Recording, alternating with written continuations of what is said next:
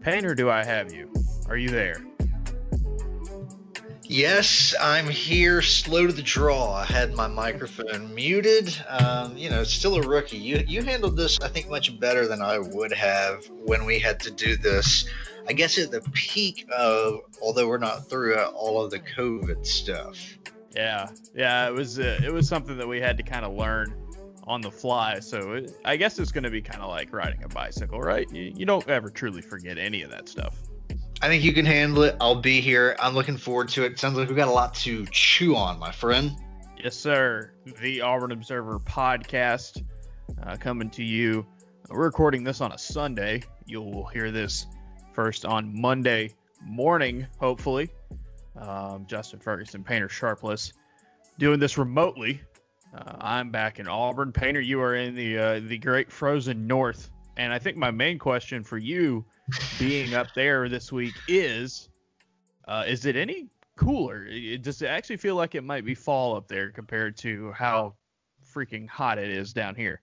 So you're referring to it correctly as the frozen north. However, I will say right now they are experiencing a fall, something that Auburn gets to have like at the end of October for a few weeks, and then it gets cold kind of quick, or at least what we perceive to be cold. So yes, as we were making our way up the East Coast, we could feel the temperature dropping, and that was not the worst thing in the world. We've got a couple of dogs here too. Uh, you you were laughing at me the other day because I was talking to Kiki about time as if she understood it as a concept. Uh, but here we are, everybody's safe, and we're gonna watch the Bills hopefully uh, get a dub tomorrow. Yeah, by the time you hear this recording, um, you will know if Painter is correct about his Buffalo Bills or not. Um, we will we we will see. Uh, that one could be funny after the fact, like if they just go out and just get wrecked. But they shouldn't. They're playing the Jets, right? Yes, yes, they are. Yeah. So, I mean, hopefully, all good things there for the Buffalo Bills. Um, I think maybe later in the week, or you know, we might start doing it a little bit more as well as we get into um, the season uh, talk about some Auburn in the NFL guys. But the big thing is Auburn in the college guys, uh, because Auburn had another week of practice wrap up on Saturday, their third scrimmage of fall camp. You can check out all the observations from that, over 2,500 words of them to be exact, at auburnobserver.com. Those went up on Sunday morning. Check it out. We're going to talk about a few of those in here, uh, but if you want the kind of the full scale of what we learned from the previous week of Auburn practice. You can get it there at the Observer. I guess we need to start with the big news for Auburn. It's the biggest news for pretty much every team at this time. I was watching watching a little bit of college football yesterday. Um, like Georgia Southern was like missing like 35 players yesterday.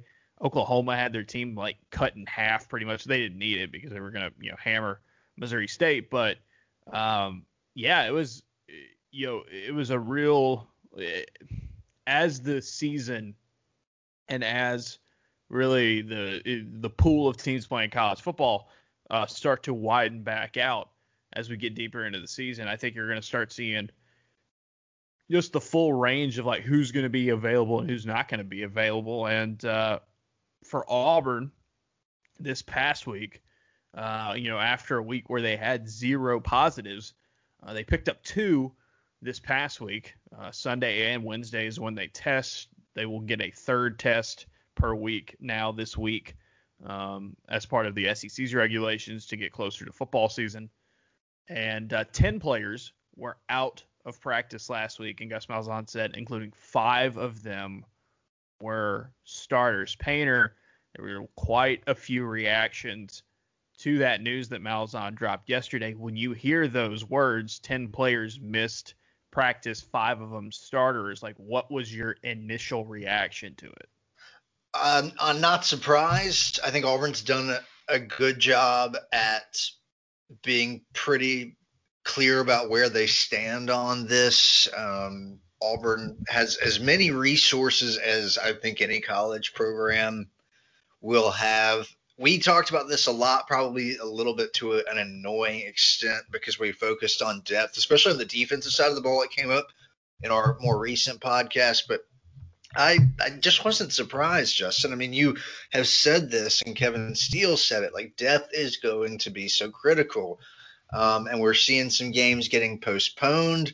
So, I I just wasn't surprised. I know that's not a very good answer, but this is going to be something Auburn and every other team is going to deal with throughout this season and maybe in the next year. Who knows? But let's just get through this year right now. I can't say I was surprised, Justin. Yeah, Painter. Uh, I think the the thing that stood out to me yesterday was the amount of people um, asking, okay, how bad is this? You know, how bad is not having five starters, not having ten players, you know, this close to the season? What is that like? What is that going to be like for the, this week one game? You know, I tweet that out. I know a lot of people did. I tweet out the the the stats from Malzahn yesterday, and immediately there was a bunch of Kentucky people like retweeting it. They were like, you know, oh, Auburn's having you know, some really big problems right now. And then I get, you know, news later that Kentucky had to like really adjust its scrimmage and practice because of some of the numbers. so okay. it's like, so it's like, okay, well, I think everybody's having to deal with it. And it's just going to be a matter of like how much you're having to deal with it is going to going to be the key thing. Um, I know I, I, gave really poor analysis then, Justin. Like just saying you weren't surprised means nothing to the listeners. But did you have any other different reaction?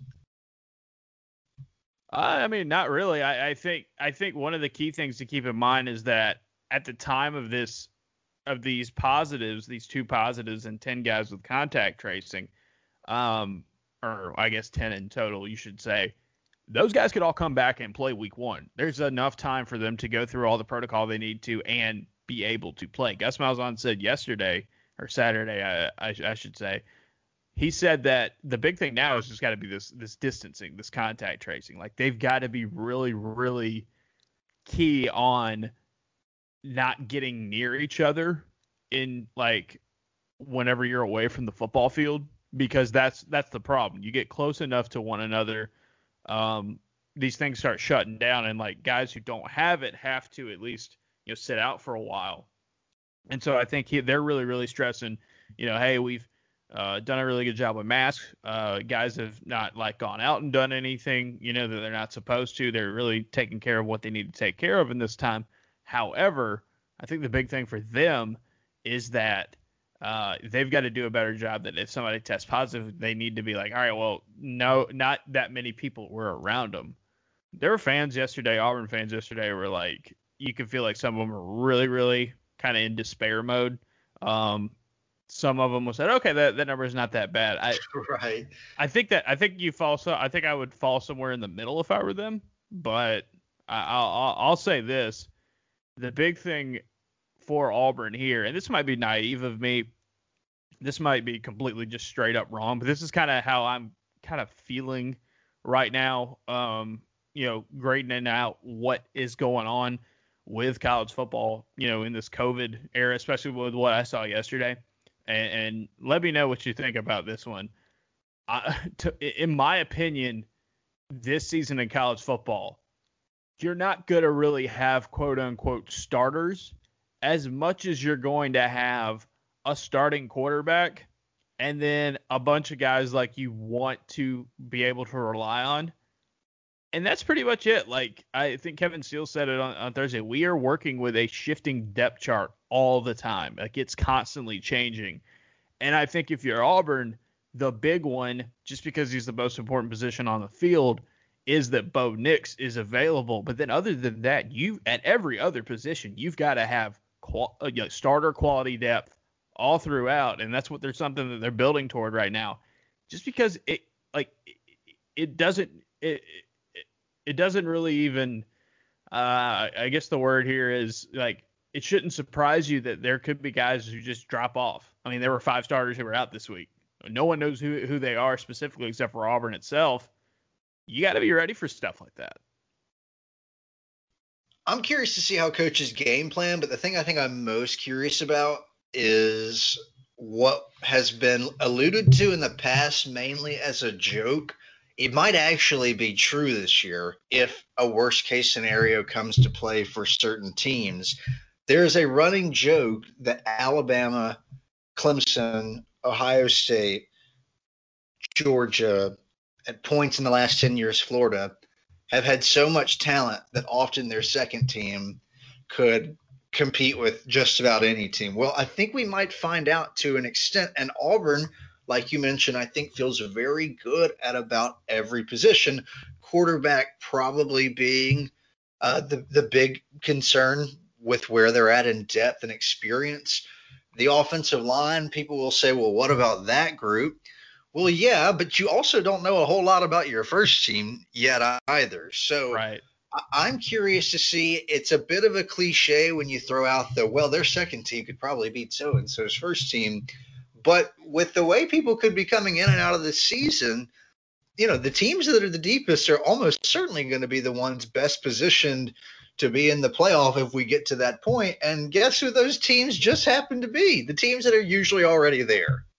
Yeah, I think it was Alex Kirshner who tweeted out Saturday night when Clemson was running over uh, Wake Forest in the way that they were.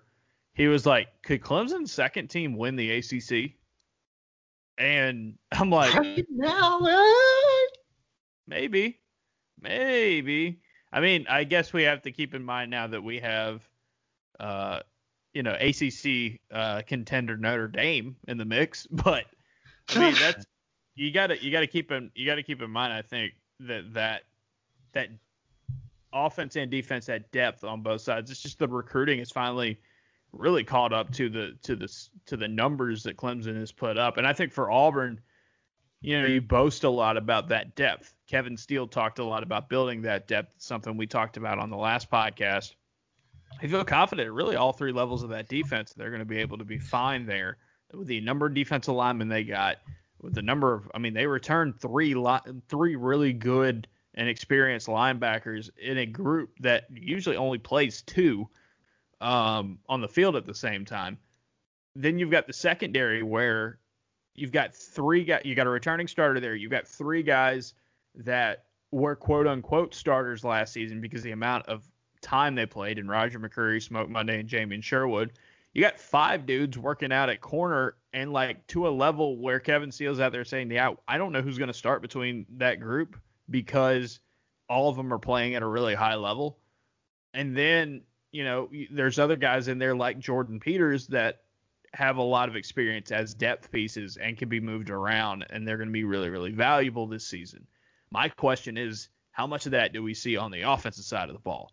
Uh, you mentioned the offensive line. Auburn wanted to have some sort of offensive line in place as they head into this week. It seems like after they do film review of the scrimmage and all of practice and, and, and whatnot from the past week, early this week, they want to have that five set so they can be ready to go. But keep in mind, as we said, Malzahn a couple weeks ago said they want to have a top 10 on the offensive line because who knows? Like one guy might have to drop out. And it sounded like they have, you know, had to deal with injuries up front. They've had to deal with guys missing time due to COVID up front. Not great, but if there's any silver lining for the football, strictly for the football perspective, because I don't think there's any silver lining whatsoever in a pandemic that has killed tens yeah. and now hundreds of thousands of people. From a strictly football standpoint, the way that you're having to play the season is that you're you're having to work on guys who aren't not who are not just necessarily first teamers. So how much of that is there on the offensive line. I think that's your major question. Running backs, you got a ton of depth, and you're going to be able to cycle through those guys. I think wide receiver, it sounds like some really good depth is evolving, especially when you look at Shedrick Jackson taking a step forward, Ze'Vian Capers getting a lot of love, Kobe Hudson getting a lot of love as well. There's depth pretty much everywhere. I think really for Auburn, it's just number one, you don't want to have anything happen to your starting quarterback. And number two, like any team. And then number two, you want to see how much you've been able to get this offensive line ready for what's to come because it's it's gonna be kind of all hands on deck this season. And I keep going back to what Steele said. We are working with a constantly shifting, a constantly changing depth chart. That's hundred percent, I think, what college football is going to look like this season. Um, and you're going to have some games, hopefully not at Auburn, uh, or hopefully not anywhere, I should say. But you you might have some games that you'll see where it'll be like the Oklahoma game yesterday, and they go out for pregame warmups, and it looks like half the team's out there. I think it would be foolish not to expect at some point in the year this to be, again, like you said, putting aside the real world ramifications of people's health, an absolute nuisance to your team's ability to win. Like I think it, you would be foolish to not expect it to get in the way, and it you know probably will be at play for other teams too. But it's gonna it's gonna rear its head at some point this year. I think is probably how the coaching staff has to look at this. Yeah, I mean, 100%.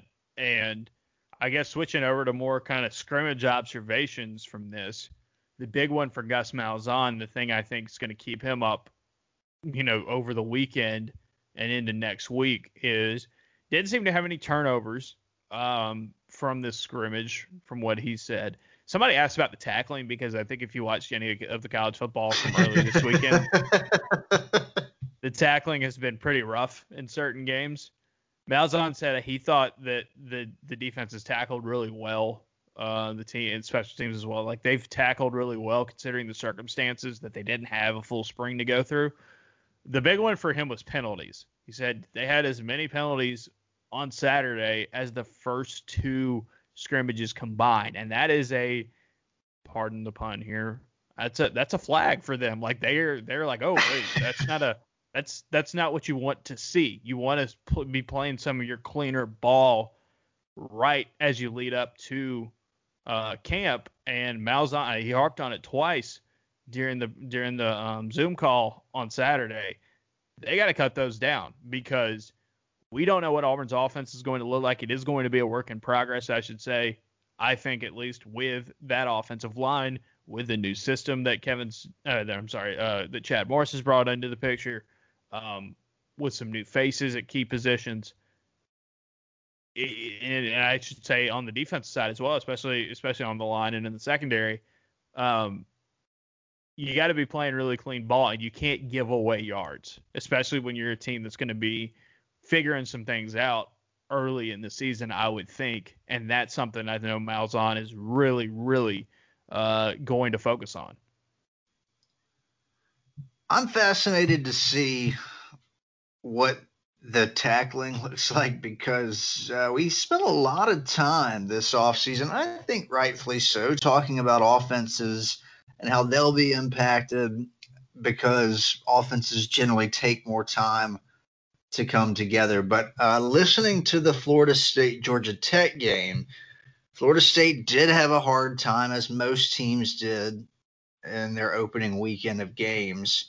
They had a hard time moving the football consistently, but the tackling was sloppy, as you just mentioned, and they committed a ton of costly penalties. And I think, of course, a lot of that comes from what you just mentioned inexperience at key positions, um, an inability to practice with everybody there.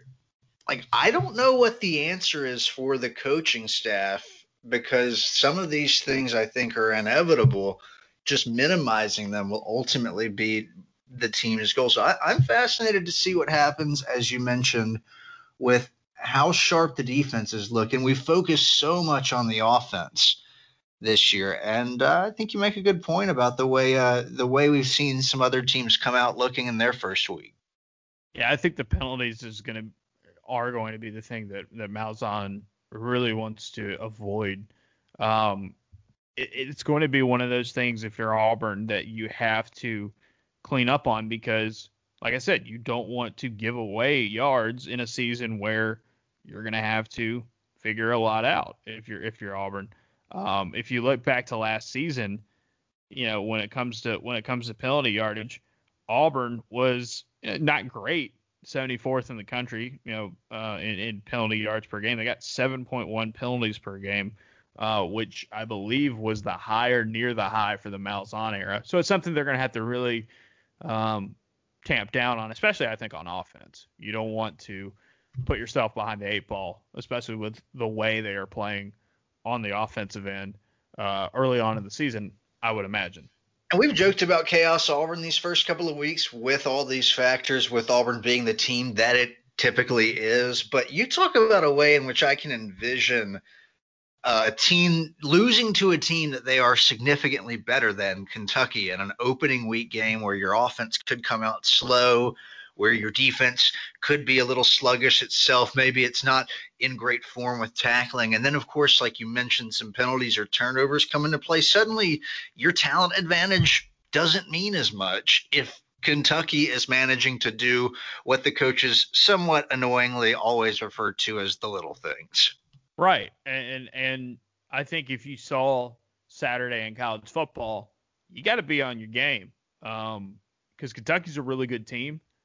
They are not as talented on paper as Auburn. I would give Auburn the edge because they're playing at home. It's a weird year. You feel better about them on both sides of the ball. But like Kentucky's fully capable of coming down here and beating Auburn, um, especially with the way they run the ball, especially with the way uh, their defense has been steadily improving over the last few years.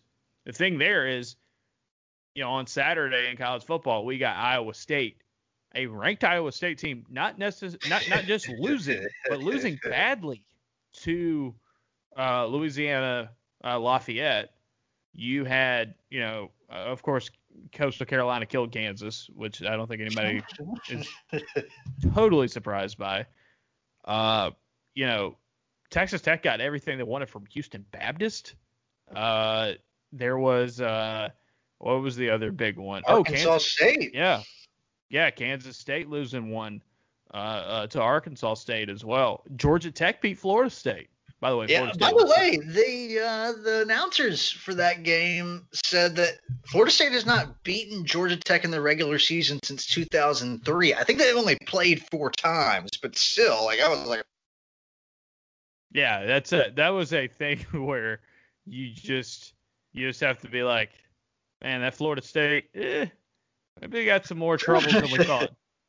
Maybe we got some, maybe they got some more troubles than we thought. It might not all been Willie, Willie Taggart, Taggart wasn't their only problem for. Yeah, I just I don't I I'm, I'm not I'm not buying it. I'm not buying it as as that was that was it. But yeah, you got to be on your A game. So even if you are the better team, quote unquote, even if you are the home team, you got to play well because this is going to be a weird year and like you're going to have to embrace kind of the weirdness of it but the last thing you want to do is shoot yourself in the foot especially like i said when you're trying to figure some things out. Other other notes from the scrimmage uh, it was about a 60 play scrimmage after they did a lot of two minute work and special teams work. Special teams wise still some battles there. Um, it sounds like the kickoff return battle Shaun Shivers um, Eli Stove, Mark-Antony Richards. No Anthony Schwartz, which is surprising, I would I would say, but Malzahn left the door open for that to happen. Uh, Painter, we still got a punting battle going on. What what do I make of this, Ferg? What's going on here? Um, and why is Bo Nix not taking all the punts? Yeah, I mean, I think we're all upset that Bo Nix isn't the punter, but yeah, uh, Oscar Chapman, the Australian uh, punter, uh, this past week was his first week of practice, so I can't imagine he's just said, "All right, American football, I have mastered it within six days." Uh, Aidan Marshall, of course, coming back to Auburn. Uh, interesting little story for him um, is in the mix there as well. And uh, I know the the one thing that's going to keep a lot of people up at night. Auburn is still trying to figure out its holding situation. Oh, buddy you got to have the holder down pat. And so they're to have to work through all those kind of things as well. It gets to a point where they had 60 plays. Like we said, penalties were the big thing with them.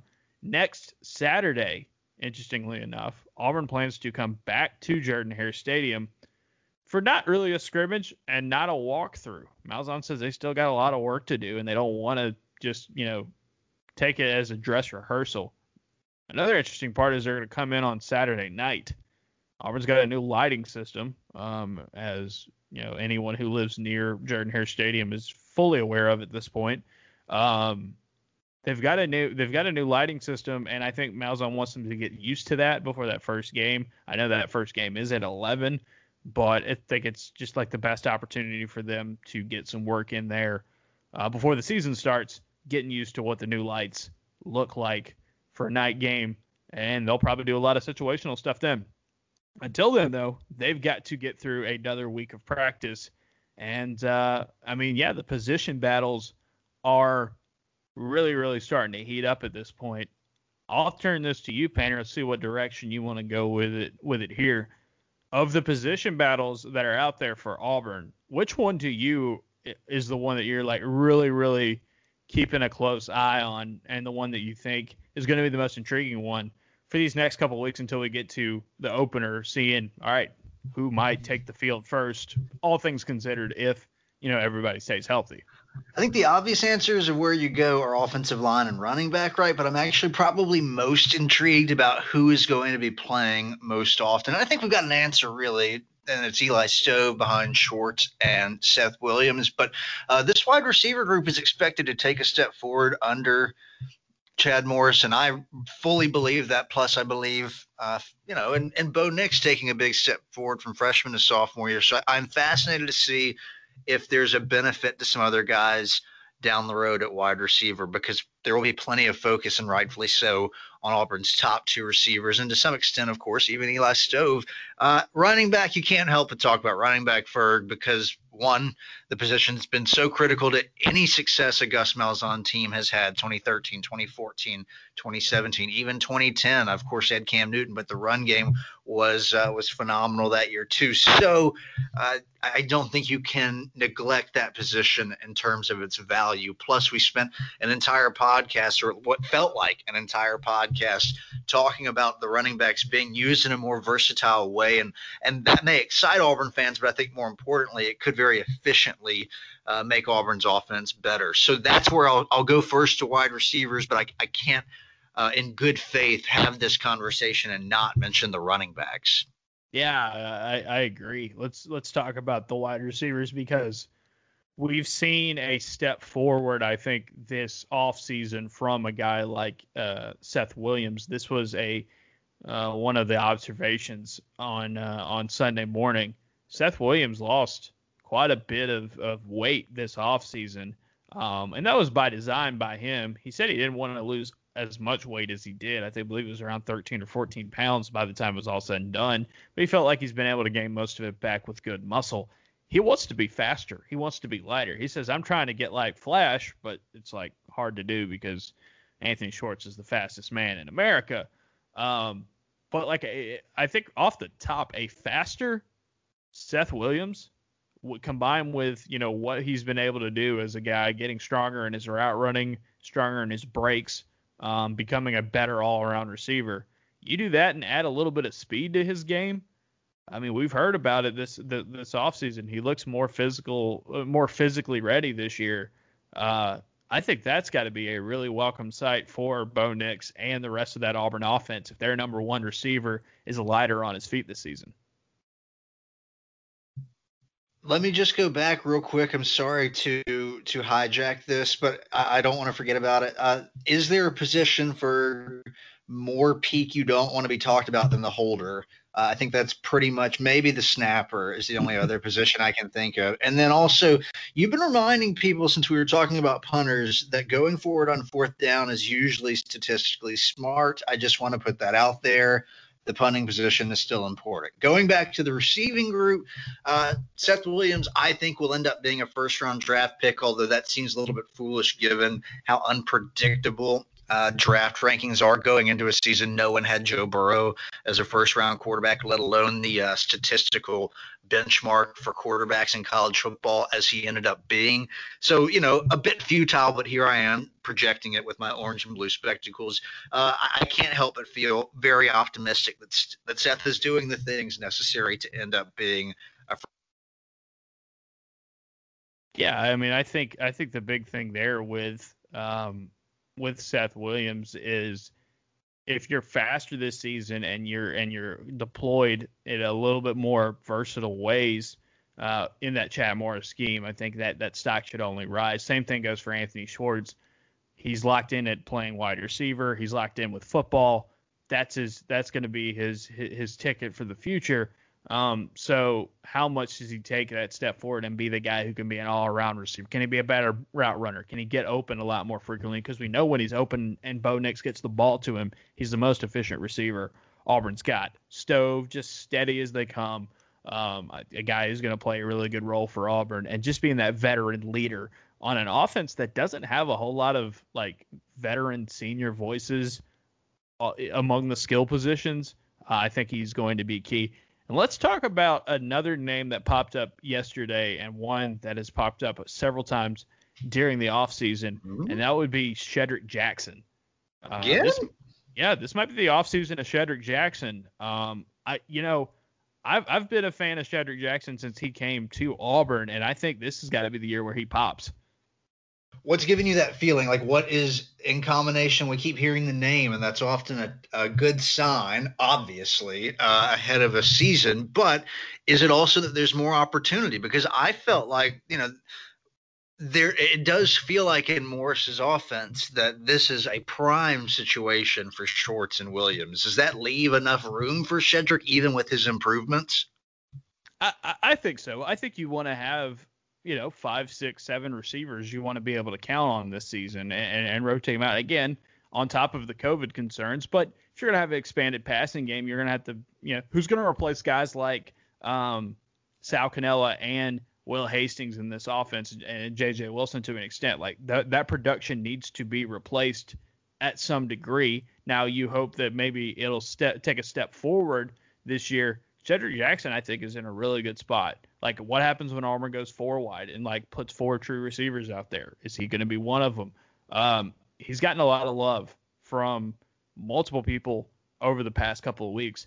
Uh, Seth Williams said that he looks really, really smooth as a route runner right now, which I always thought was a good part of his game. You come from a place like Hoover, you're going to be pretty ready to play college football if you if you play at Hoover at a really high level. And I think that polish was something that stood out about his game early.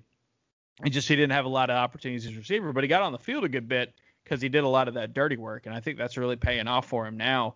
Um, that he can kind of be, you know, he doesn't have the size of a guy like Seth Williams. and he doesn't have the speed of a guy like Anthony Schwartz, but I think he's just he's got good. He's just a good all around receiver. If you look at him just straight up, what he could be, um, he can just be just that that standard weapon out wide, and uh, he's got experience, which again. There's not a ton of people at the skill positions on this offense that have experience. So is this is this the answer then to who it is that I was hoping would become the the the additional piece because I was wondering if it'd be Ja'Varrius Johnson or if another freshman, Kobe Hudson, could work their way into this rotation. But it seems pretty clear that someone with Shedrick's experience and willingness to obviously do things like blocking that people don't pay much attention to. I think that's coming to fruition at this point where the rest of his game is rounding into form. Have we got an answer at this point? Yeah, I mean, I think Shedrick Jackson's got to be the leader, but you know, uh, one of those guys you mentioned right there, Kobe Hudson, has gotten some love from um, Malzahn and Morris as a guy that is stepping up and could contribute right away. I think Caylin Newton, you can't forget about Caylin Newton and the camp he's had, um, you know, especially trying to make that transition. But Malzahn has said he's a guy who could help you out right away, and we've talked about him a decent bit. And then another one that I think may have gotten the most buzz this past week uh, at wide receiver uh, for multiple people is Ze'Vian Capers. And Ze'Vian Capers is, I think, the ideal wide receiver for what you want for Auburn this season because he's six foot four and he's really fast. And he's got that length that they want in the position. When we talk about this huge receiver class that Auburn picked up this past offseason, with the exception of Kobe Hudson, who was, you know, the, the the most talented player in terms of recruiting rankings and the early early the only early enrollee, I should say, among that group.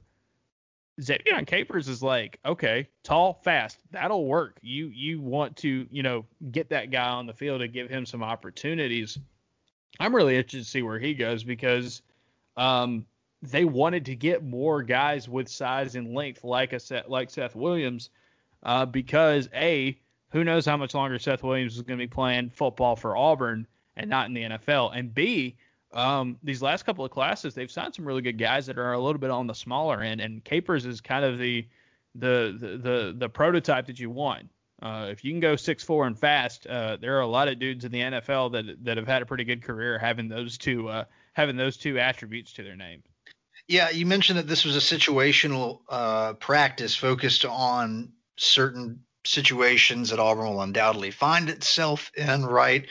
Well, it also would make sense, and I don't know if this is where the noise was coming from because you know Morris talked about Capers a few days ago, but uh, it would make sense for him to to have a performance. I would think that would be adequate in a situational practice. Also, the Schwartz news was kind of quietly acknowledged like a week or two ago. Whenever he he came out and said, when, when was it? How long ago was it that he said that he was going to focus on football because of you know track being derailed essentially by COVID?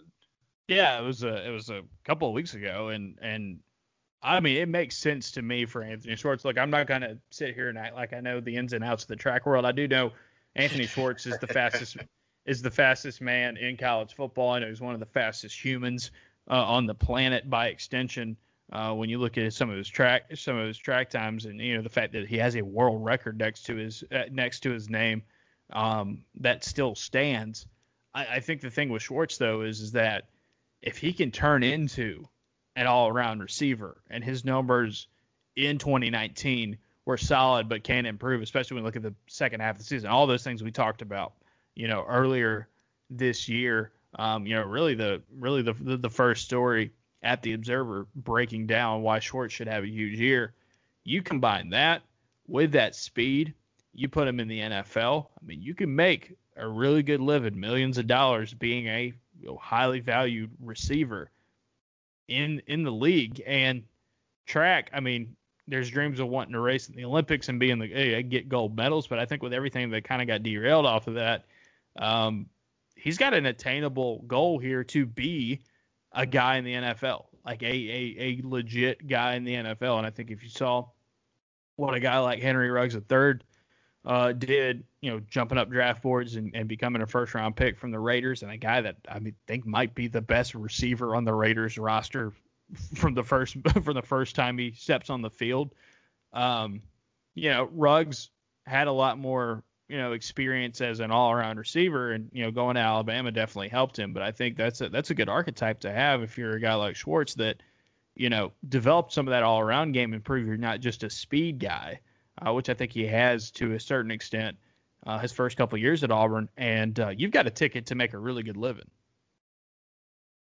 For we're less than two weeks away from Auburn taking the field against Kentucky.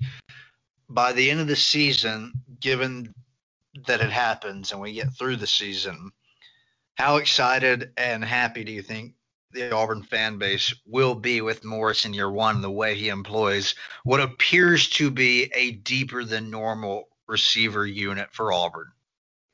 Yeah, I think I think this is going to be a year where they're going to try to make something happen in week one and like make a statement. This feels like if Bo Nix is healthy, if that offensive line can hold up and protect well enough in, in game one, they're going to want to show that this is a different offense, that this is just not a Gus Malzahn offense with some bells and whistles from Chad Morris. I know they're very similar, but like every time you talk to a player, especially defensive players, about what they're seeing from this offense, they're seeing a lot of motion, they're a lot of seeing a lot of moving parts, shifts, stuff like that, putting the ball in the air, trying to be more more explosive, trying to create more big opportunities for those big plays we talked about last week. I think if you're Auburn, you want to make a statement in week one and know that it's not going to be a finished product and, uh, and, and that the offensive line, whatever that looks like, is going to be a you know a key component of whether they win or lose against Kentucky in week one. However, this is an opportunity to make a statement. You're at home. It's week one. You got your quarterback that you know you feel like is is a lot more confident this year that might be the most polarizing dude in college football in terms of Bo Nix. Is he good or not? Um, there's there's a lot of opinions that are divided on him, and this I think is the perfect opportunity to just let it loose. All right, I took us down somewhat of a rabbit hole with wide receivers. Do we feel like we've put a bow on that? I think so. I think so. Uh, I did want to check one more thing before we got uh, before we moved on from that because when you when you talk about that Kentucky game and like what Auburn brings to the table, um, you know Kentucky returns a lot of dudes on that defense in uh, in, in 2020. They had one of the best pass defenses in college football last season.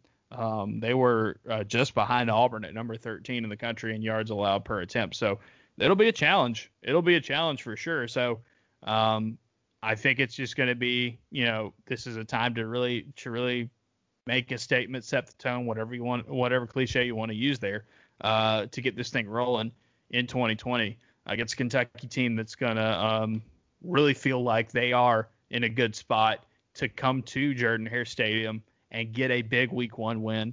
Not as big of a surprise as what you saw, you know, from the Sun Belt teams in Georgia Tech. By any means, Kentucky's a much better team than that but one where they're not expected to win and get a big scalp over a ranked team, a team in Auburn who might end up being top 10 by the time that game starts. Um, just get just get that going. I think is is going to be the key thing for Auburn and and Kentucky. Kentucky's going to be fired up for this one, as yeah. we all know. We talked um, some about this game, but not a whole lot, and I'm sure we will more as the game gets a bit closer. And I felt good about Auburn winning this one, but uh, watching the first week of college football made me realize that uh, there's just going to be some unpredictability at the point. And Kentucky's got a good enough team in some areas that can challenge Auburn. Based on what we saw from week one, this game, uh, Auburn's a better team, but I'm getting a little bit more nervous as it gets closer. Yeah, I mean, and I, and I don't blame you, you know, whatsoever um, for that because, like we said, Kentucky's a really good team. I want to see what they look like with Terry Wilson back. You know, last year they did some really good things. They didn't they didn't have a huge win to their name, but also like after week two they were having to make Lynn Bowden the offense, and yeah. it's tough. It's tough to get a lot of consistency there. But they played really good defense. They get most of their guys coming back on that side of the ball that offensive line is always just just real uh, real good. I mean, that's been their bread and butter. They're going to run the ball. They had three running backs last season that all put up really good numbers. Um, yeah, I mean, and, and, like if Auburn plays sloppy or if Auburn, you know, is missing a lot of their guys, you know, it's it's fully capable of, of, of taking this loss. But I do think though that if Auburn plays to the capability that they have, plays to their potential, they've got some things that I think will be able to sort themselves out because, um, you know, this Kentucky team, as many wins as they had over the last few years, they don't have quite that many big wins over, you know, really talented opponents. Um, and right. You know, this is this is an opportunity for them, but this is also a, a chance where if Auburn plays to their potential, they get this win. I'm not saying it's going to be a blowout by any means. I think it'll be a tight game back and forth throughout. I I, I believe this one will go down to it'll be a four quarter game, but um, if Auburn plays like Auburn's capable of playing, they get this win. Yet there's going to be just so many variables between now and then. Where I mean we're we're 13 days away from this game, and yet there's still like, all right, who's going to be out? Who's going to start here? Who's going to start there? What? How many people are going to be out for Kentucky? Um, that I think you just kind of have to embrace the fact that this season is going to be weird. And uh, if there's any solace in that for Auburn fans, is that when things get weird, Auburn usually does pretty well. Ferg, you mentioned Bowden, the running backs, and that potent Kentucky rush attack. Has there been any chatter among the defensive line about? I almost hate to use this phrase, but playing with the chip on its shoulder, basically because there's so much concern about Marlon and Derrick and their departure because we talked about not being concerned about Rodney Garner's group and that the Steele defense as a whole just deserves a benefit of doubt. But have players individually mentioned that at all that they're ready to prove, hey, those guys are special talents, but this defensive line is still going to be impressive? I, I, I don't think specifically in the case of like we need we have something to prove, but more of like we're really confident in what we've got this year. That we've got a lot of depth. That the new guys that are in for Auburn, and there's quite a few of them, are going to be ready to roll, um, and that they're going to contribute right away. Some of these younger guys also like a like a Colby Wooden. Can he, you know, take a step up? I think there's a lot of confidence in that depth. The one thing that's interesting to me though, and and and in, and in week one, I want to know how much of this will have an impact on the game just because of the run first nature you usually get from Kentucky, is Terry Wilson and that passing game going up against an Auburn defensive front that's going to have to replace a lot of its pass rush. And I want to go to something that Kevin Steele said on uh, on on on what day is that Thursday about that group because he was asked about the uh, the pass rush and just how that how that's shaping out this season. And here's what he said. He said, uh, three years ago, we were still trying to figure out okay, are we going to be a pressure? We're going to have to be a pressure team to generate pass rush, meaning are they going to have to be a team that blitzes to generate pass rush? Uh, quote, are we going to have to generate it with a four man rush? Are we going to be able to generate it with a four man rush? Who's going to be the speed rusher? Who's the inside guys to get on the field for pass rush? And Jeff Holland was not the guy we picked that we thought was going to be the guy, and obviously he was. So they're still sorting things out in that pass rush. They still want to figure out what's that best formula to get after the quarterback, because um, that's going to be key all year long for sure, especially with that secondary that, even though they're very confident in the depth they've got back there and the returning guys, it is a new look group because you lost four guys who were on the field a good bit from last season. What is that pass rush going to look like is going to be very key, and it's it's striking because you know, two, less than two weeks out from the season, you might hear that and be like, "Oh, wait, Auburn doesn't know how it's going to get after the quarterback this year, and that's one of the most important things."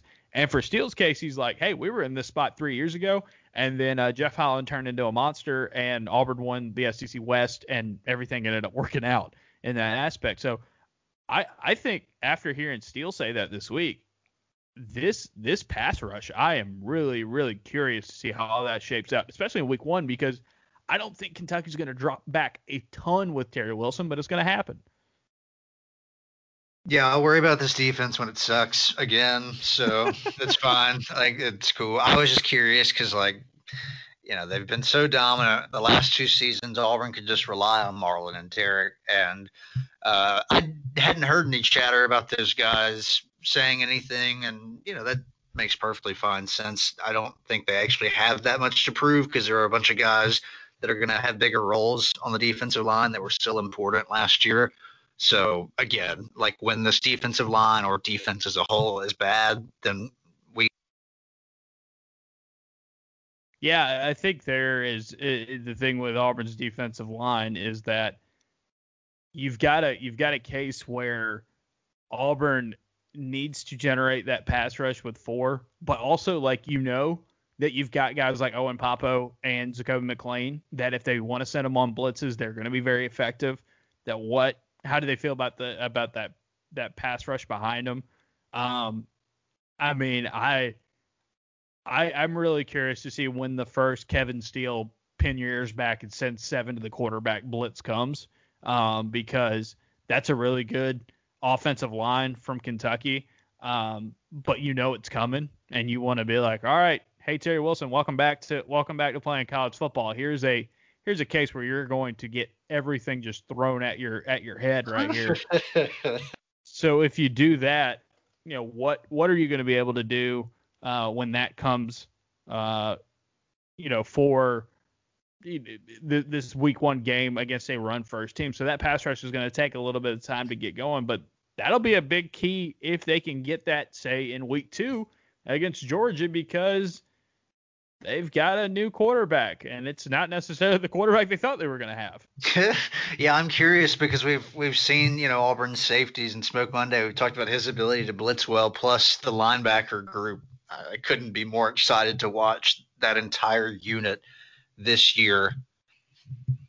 Yeah, um, I, but, but then on top of it, like you just mentioned, the first two quarterbacks they play, like one's coming off of an injury and hasn't played in a while, and the other one has a bunch of new teammates and didn't think he was going to be the starter.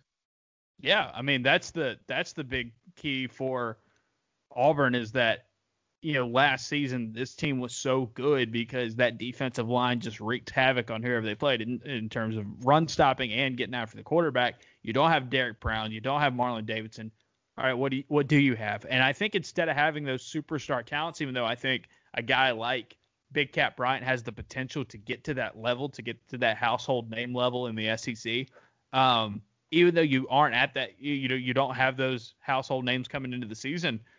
What you have, I think, for Auburn is a lot of depth and a lot of ability to mix and match. And I think when they figure out this is what the best uh, unit looks like for run stopping. This is what our best u- early down unit looks like. This is what our best pass rushing unit. These are our, this is our best rabbits package. There's a lot of versatility there. And on top of that, you've got dudes that are as versatile as they can be. Big Cat Bryant, we know can move around. Derick Hall, we know can move around. We've heard that, you know, Zykeivous Walker has shown he can move around. Colby Wooden's even playing some inside stuff. And then, Painter, I cannot I cannot, in good conscience, not talk about this defensive line and versatility without mentioning your boy Dre Butler. God, I'm excited to watch that man play. Oh so, my goodness, he so is. We, so we haven't gotten into that yet. Like we've mentioned it now a couple of times on the podcast. Like, why is Dre Butler your guy? Like, what? Like, I want you to like explain the man crush. Uh, athleticism and size being compared, like being put on Steele and Garner. Like it's very broad, very macro. They went out and got this guy that we know has incredible size and athleticism and now he gets to work with Rodney Garner. I think that's going to mm-hmm. work out really well. That's my analysis. It's not deep. It's not rooted in a whole lot of. Um, I would say it's not rooted in a lot of anything. It's just rooted in a lot of faith in the defense and that guy's athleticism. Yeah, and then on top of that, I think you know Auburn JUCO athletic defensive line defensive tackle. Um, They've done think, well there before yeah, people people can get excited about that. I imagine like that that could be something that they can they they can get done and and be at a uh, be uh really excited about the potential for it. Was Nick Fairley an acceptable option? Yeah, I think I think he did all right. I think he did all right for himself. I you know what I I want to I want to piggyback off of that with what you're saying about Dre Butler because I have been really intrigued by Dre Butler ever since he committed to Auburn um, last December. This is a dude that was one of the best speed edge rushers in junior college football last year. His sacks and his tackles for loss last season was absurd. This is a dude who basically played outside linebacker in high school. Now he's 300 pounds. Now he's 300 pounds, and I think we get to the same thing that we talk about with Daquan Newkirk at, at tackle as well. It's like these guys are athletic dudes that have played skill positions, that have played speedier, you know, quick twitch positions in the past, and now they've got the size and this and the and the strength to play down the middle of that defensive line. I mean, I I I I don't know how guards can handle a dude like when you stand across from Daquan Newkirk, it's like, oh yeah, I played running back in high school. Like I've got a lot more moves than you think I do. And, and in the case of Newkirk as well, another dude who's an edge rusher in junior college at Auburn's like, yeah, we're going to put some more pounds on you and you're going to be a tackle. And just to throw in a little bit to make my argument better, because I just, you know, sort of uh, gawked over the fact that he's an athletic specimen, like, and, and absolutely uh, the man crush thing is right. Uh, 66 tackles, 22 tackles for loss, 11 and a half sacks. Uh, as the, uh, for the Independence Pirates uh, mm-hmm. at college and a two-time defensive player in the week. So just throwing out some accolades since you asked me uh, why it is I, I feel this way. I'm, I'm, excited to see someone like that uh, get to work with Rodney Garner. I feel very good about, even if it's not this year, his career taking off. And I think he will still, you know, be important this year. I think he'll be a part of yeah, and and I, I, didn't think we were going to necessarily go forward with this. Um, you know, we've we've done this. This podcast is going a, a little under an hour right now. I did want to get to a position group, and I think this is a natural segue here uh, to talk about defensive tackles in the Malzahn era, um, because there's quite a few to to to get to. Uh, just that that there's a lot of emphasis on those edge rushers um, especially when you look at like Dee Ford and Carl Lawson early on before you know before Steele, uh, I guess before Steele fully arrived. I know Carl Lawson played some for him, um, but just that that Steele era tackle though. I mean, there's been a good run of tackles for Auburn for a while, and you know in 2010 when he was the offensive coordinator, of course Auburn had Nick Fairley. But 2013 and 2014 and early on, I know those defenses weren't great, but you look at the the exploits of guys like Ford and Lawson, they don't have the success they have those years without some tackles, you know, creating some havoc uh, uh, down the middle of that defense. And I think the big one for me that stands out, uh, Painter, from that from that group is uh, is got to be well, there's two really, Montravius Adams uh, and uh, uh, the Rhino himself, Gabe Wright, who I don't think gets enough credit uh, from the Malzahn area. He was a really good player. Is he one of the ones that just slipped through the cracks for you? Yeah, I, I mean, I, I just think I think he was he was such like his numbers weren't great, but again he was a defensive tackle. I remember early in his career they were talking about, or no, towards the end of his career I should say, they had that defensive package where they like the the Rhino package where they like put him at end, and it was like, all right, we're just gonna put a bunch of like just 100% grade A All American beef up front and just say, all right, big man, just go attack the go go attack the uh, the quarterback or, or the running back in this case. Um, I was a big Gabe Wright guy. I thought he was a really effective player, and uh, even had a had a solid shot in the NFL for a little while. Uh, for a guy that I didn't think got the accolades he probably deserved when he was at Auburn. Is he the guy that has probably gotten the least amount of love when you look back uh, over the last few years, especially as this defense has you know begun to improve recently? Are there any players like Wright that you can think of that maybe get forgotten about too often?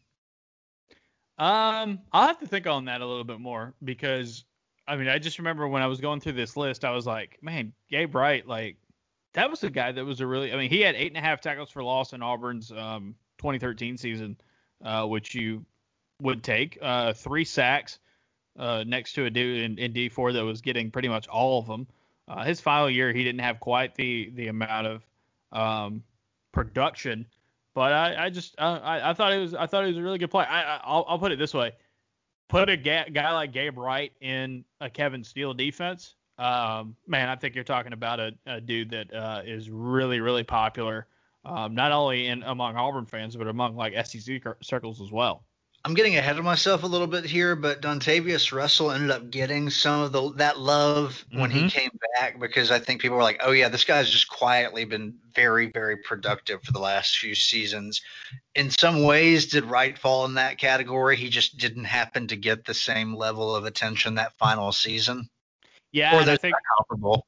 Yeah, yeah, I think it's it's kind of comparable, and part of that is that Auburn just wasn't as good of a defense, right? So like the thing with Dontavius Russell is you would say about him, oh, he doesn't have the stats, but look how great Auburn's defense is and how key of a key of part he plays in that defense.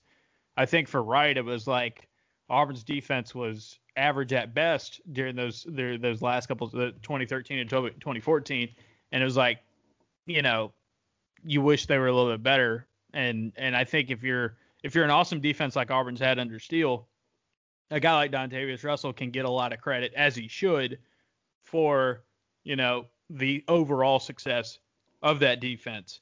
We talked about Matt, Ahmad Adams a little bit. Injuries kind of sapping him from from I'm thinking getting up to his full on potential at Auburn. I know in the NFL he's been kind of stuck in neutral because of that right now, but I mean one of the best players Auburn had signed uh, coming out of high school, top 10 player, really effective. And then, uh, you know, his his final season, that season with Kevin Steele in 2016, uh, he was he was a bad man. He was a bad bad man uh, at at defensive tackle. And just keep in mind, in 2016, Auburn had two top 10 overall players from Georgia, like top 10 overall national recruits from the state of Georgia, playing defensive tackle next to each other at times in Maude Adams and Derrick Brown, and it was just you kind of look back at that and you think, oh, this, oh yeah, this this defense is going to be all right. When you when you think about just how much talent they were pumping in, uh, you know, they just needed a system and they needed a coach like Steele to kind of get them to that level. Did Auburn fans realize how good Dee Ford was only once he got drafted in the first round? Yeah, I mean, I think uh, going going over to the ends quickly, but yeah, I think I think so. I mean, he was just on that 2013 defense. It was like he almost had that kind of Nick Fairley role, and it's like ah, that defense isn't isn't the best in the world, but man, we got we got a, a an absolute game wrecker up front, and and and I think Ford, even though he didn't have the stats of a guy like Fairley, because it's so hard to have the stats like Fairley in a season um, I think he got I think he got a pretty good amount of credit for it. And uh, yeah, man, I mean he's he's made a good living in the NFL. Um, really has that as that edge rushing type. Um, but I think yeah, there might be a little bit of that where I think most Auburn fans do it, but maybe some kind of like, oh wait, he was that he was that good. I think it's kind of very similar to like what Noah Igbinoghene was, where it's like you see him go in the first round, you're like, oh, oh, so he was really that good. it wasn't it wasn't just us uh, you know looking at it in a in a homer's perspective if you were a fan Uh, some other defensive tackles I wanted to shout out during this time uh, for Auburn.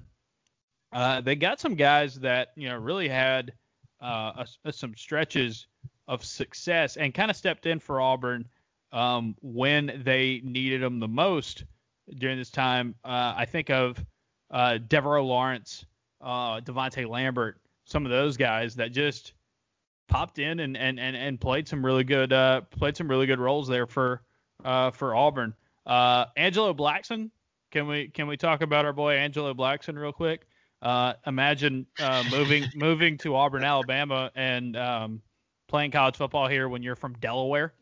Uh, I remember one of the first times, one of the first practices I covered, he he talked afterwards and he was like, "Man, it's hot. It's really hot here. Like like it is it is brutally hot." And you guys talked about it, but I didn't believe you. Yeah, it's like one of those things where oh, it's not just hot, it's humid. This is miserable. I didn't realize what I signed up for.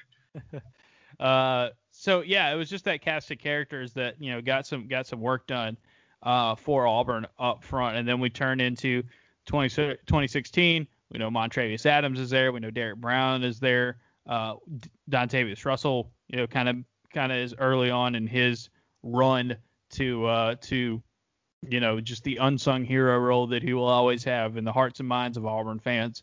Uh, can I shout out a dude? And we'll probably do this at some point um, because I think this is a fascinating topic that I want to hear from fans about. Like, who is among your favorite players for Auburn that never were starters? I mean, never made it as a starter.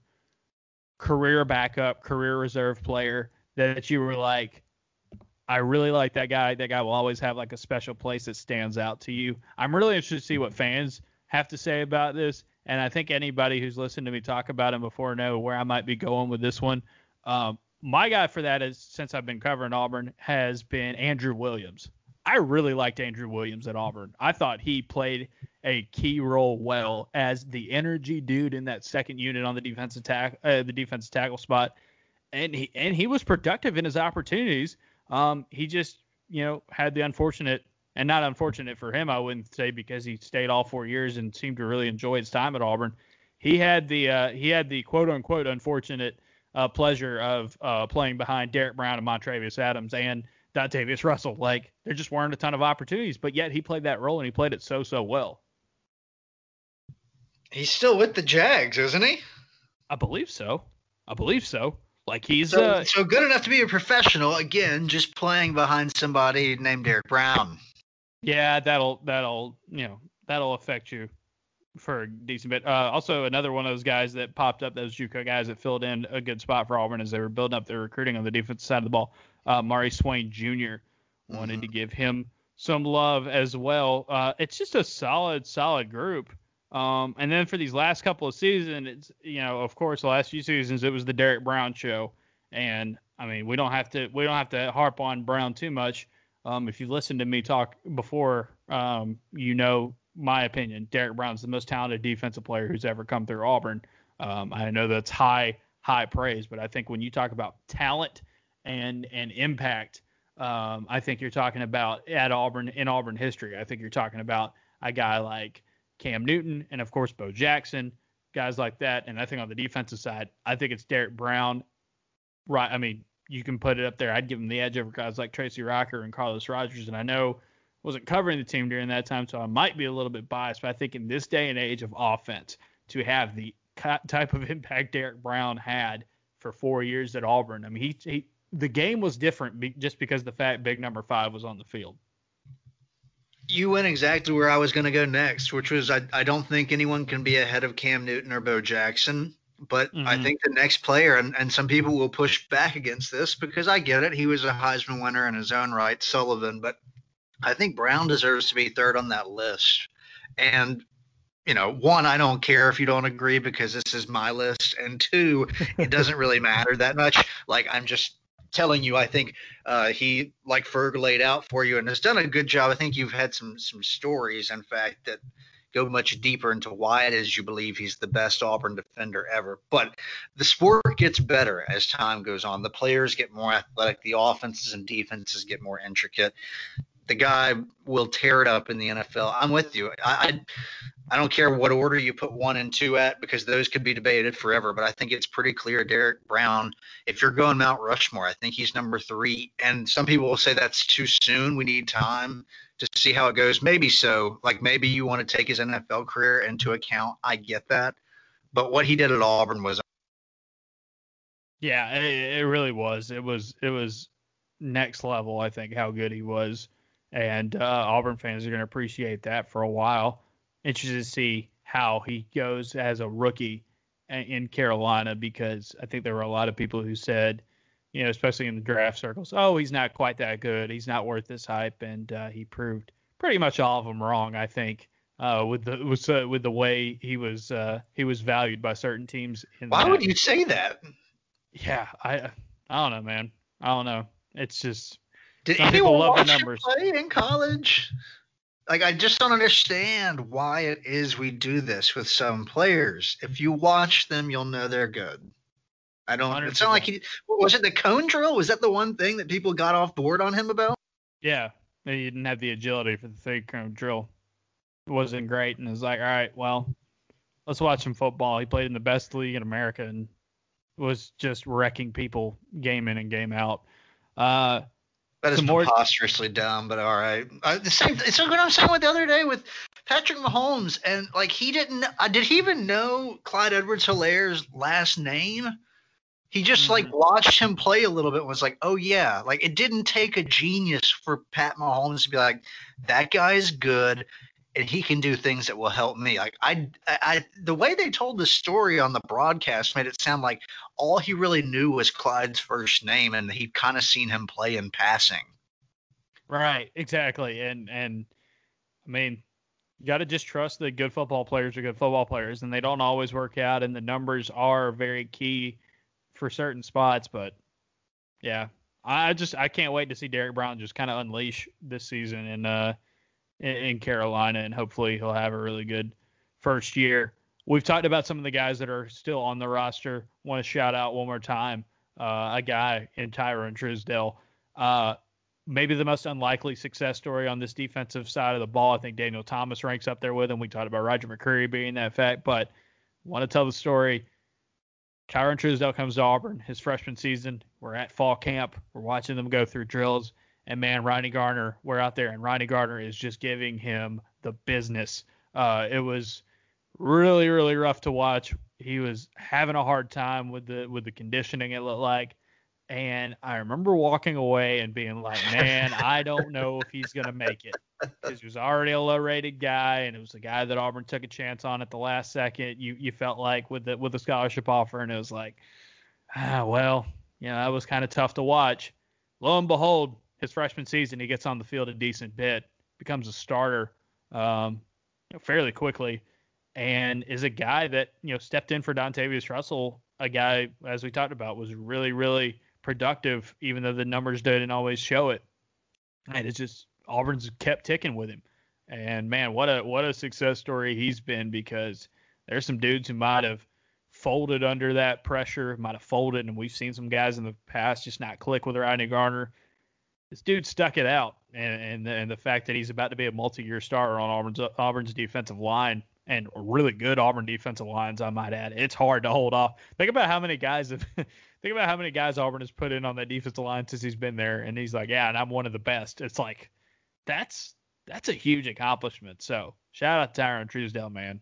The the true meaning of determination. Determination, though, my guy Tyrone. That's all right. Well, good. Yeah, it's a, a nice way to uh, a feel good story, if you will. Yeah, we can always use some feel good stories. It's 2020. It's, it's not been great. Um, but you yeah, haven't had a fantastic year for. can't say can't say I have. I will say though. I will say though, this is a that's a perfect time to segue and wrap this thing up. I will say though, highlight of 2020 so far for me, 100% has been these last couple of weeks, and I and I mean that with all sincerity because um, this was a chance. We've said it before. This when we decided to go out on this and try this out, we didn't know how it was going to be received. We didn't know exactly what it was going to look like.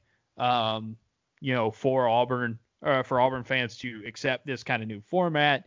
Um, it, it's different. It's different, and I get that. And and and you know, when we start over to a paid format in October, we know not all of you are going to be uh, coming on board, and that's 100% perfectly fine because money is not the greatest thing in the world right now to to to try to manage during this. But mm. the amount of response we've gotten from you guys so far um, has been phenomenal, and the reviews that we're getting um, for, on the podcast, the, the, comments you're leaving on stories, the tweets that we've that we've both gotten have been huge. And like I know for me, Painter, it's been uh, a really big bright spot in a year where we've really needed them, right? I can't say thank you enough to people for reaching out, to listening. Absolutely. Thank you guys. It has been so far absolutely fantastic, and I'm enjoying it. And I hope that you guys will continue to enjoy the Auburn Observer with us. Yeah, as we as we talk right now here on Sunday, uh, we are now over 950 signups. We are over 950 signups, which is just phenomenal. I think before, maybe before we get to the Kentucky game, maybe by the end of this week, we're going to be talking about over a thousand people uh, signing up for the Observer. And you can be one of those people if you haven't yet. I know a lot of you listening are, but if you haven't yet, auburnobserver.com. Sign up there. 100% free content throughout the entire month of September. So a preview mode. I know some of you are like, I want to pay now. It's like I, I appreciate that. I really appreciate that a, a ton. But uh, but yeah, hold off a little bit. Hold off, hold off on right now. October 1st, we will make that switch over. Uh, transition. What we're shooting for right now, it looks like it's probably going to be somewhere in the neighborhood of six dollars a month, uh, possibly a little discount uh, for those of you who want to pay for a whole year. We're all working through Ooh. those through that through that process right now.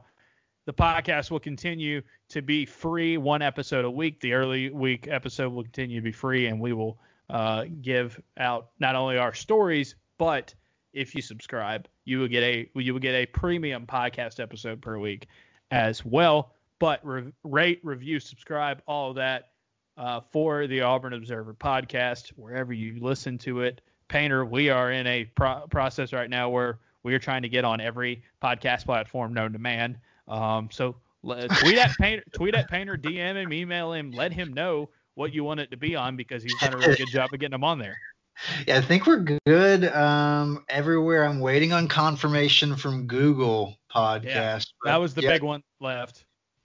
Let me know if we're if there's any platforms, absolutely. And thank you guys. Can't thank you enough thus far. Ferg, what do you have coming out if you don't mind me uh, getting in your lane here just a little bit? Do you have anything worth teasing this week that you're writing about? I'm gonna write about Shaun Shivers. I'm gonna write about I'm gonna write about Shaun Shivers because there's been a lot of a lot of love about him uh, this off season and uh, especially these last couple weeks, and I want to see kind of where we can see him explode this year uh, in the different ways. Kind of maybe dig into some numbers there with him. That'll come out uh, hopefully on Tuesday. Um, like we said, Sunday we have your observations. If you haven't checked those out yet, mailbag came out on Friday as well. Um, you can read all of that, and uh, yeah, we'll have another podcast later this week. Uh, I know uh, we we we had better audio last uh, uh, for the last episode with the with the new mics. Um, we are working them working the bugs out here. Uh, we're gonna have to do at least one more of these, um, kind of remotely. Um, so appreciate everybody's patience with that. Hopefully all goes smoothly on that end. Also want to shout out the Auburn fans uh, that uh, banded together and quickly smashed the record for home field's big news Saturday launch. Um, I believe the final count was on their on the first day sales. They were a hundred Auburn fans were 170 percent of the sales of former number one Pitt and 195 percent of the sales of former number two Virginia Tech. Auburn, you are now the leader in the clubhouse, and uh, I mean, as, as, uh, for good reason. Connor and those guys did a really good job. And there's some there's some uh, there's some really sweet gear there at homefieldapparel.com. And uh, yeah, pick it up if you uh, if you like old Auburn logos because there's a few of them on there that I have never seen before, much less on a shirt. And uh, you're gonna want to get in on that. But yeah, I'm telling you, man, Auburn fans, if you tell them if you tell them there's a competition to show your support, they are going to they are going to throw their money behind it. Yeah, you guys banded together and beat some.